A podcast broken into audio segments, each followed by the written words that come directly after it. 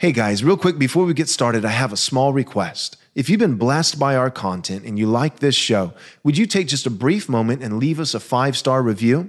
This is quite possibly the most effective thing that you can do to ensure that this content gets out to as many people as possible. Thanks. Jesus said, Man cannot live on bread alone, but from every word that proceeds from the mouth of God. You're listening to Daily Truth. So it's not just, hey, we disagree on this political issue because, well, because, because you've read these articles and I've read those. There's some truth to that, the social dilemma. There's some truth to echo chambers and big tech, you know, gearing things towards what's going to keep you on their platform the longest, which is telling you what you already believe and what you want to hear. Sure, there, there is some truth to our nation being polarized in its views and its beliefs because of these things, but, but there's something deeper than that. That's not the only truth. That's not the only explanation. The deepest explanation that Scripture gives us, that our text today, verse 25, gives us, is that people have an allegiance from the very beginning, from the outset, from birth. People have an allegiance. People have something that they want to be true, something they want to believe. And then they accumulate for themselves reinforcing arguments reinforcing. Um, it's well, it's it's what Paul says in some of his other epistles, like First and Second Timothy. He says that that people, a time will come when people will not tolerate sound doctrine, but rather they will accumulate for themselves false teachers because they have itching ears. So notice, even there, the principle, we see the same principle at work. It's not that there are a bunch of people who, who are just ignorant of the truth and would love the truth if they ever came across it. No, it's people have itching ears, meaning they already have something they've determined they want to be true, and then they find the teachers who, who will reinforce that, who will echo what they want.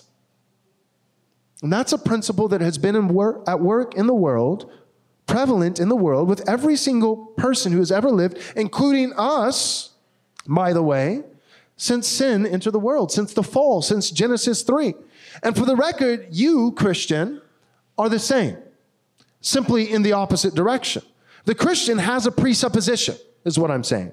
The Christian has a propensity, a proclivity, a desire, a, a desire. We want Christ to be true because it's in our nature. And it's in our nature because we have been given by grace a new nature. We've been made new creatures in Christ Jesus. So we have we have an allegiance. Our allegiance is to God and his truth. The unbeliever, their allegiance is to the lie.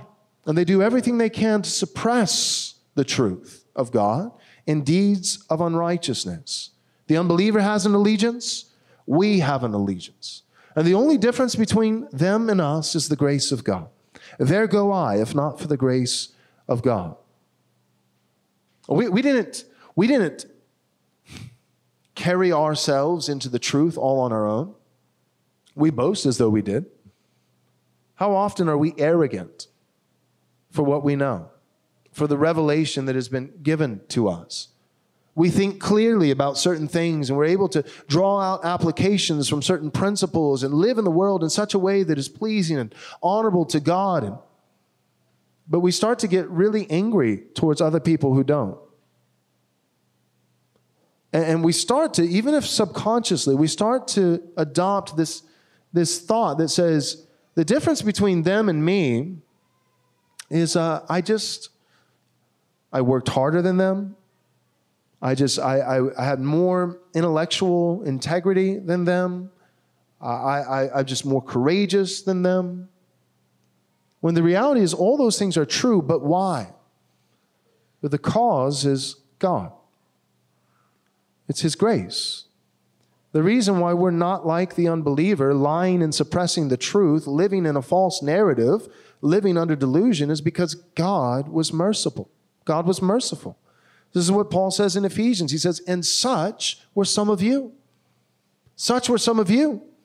And the only reason we're not the way we used to be is because God had compassion. Thanks so much for listening. But real quick, Before you go, do us a small favor, take a moment, and leave us a five star review if you enjoyed the show. This is undoubtedly the best way that you can help us get this biblically faithful content to as many people as possible. Thanks so much.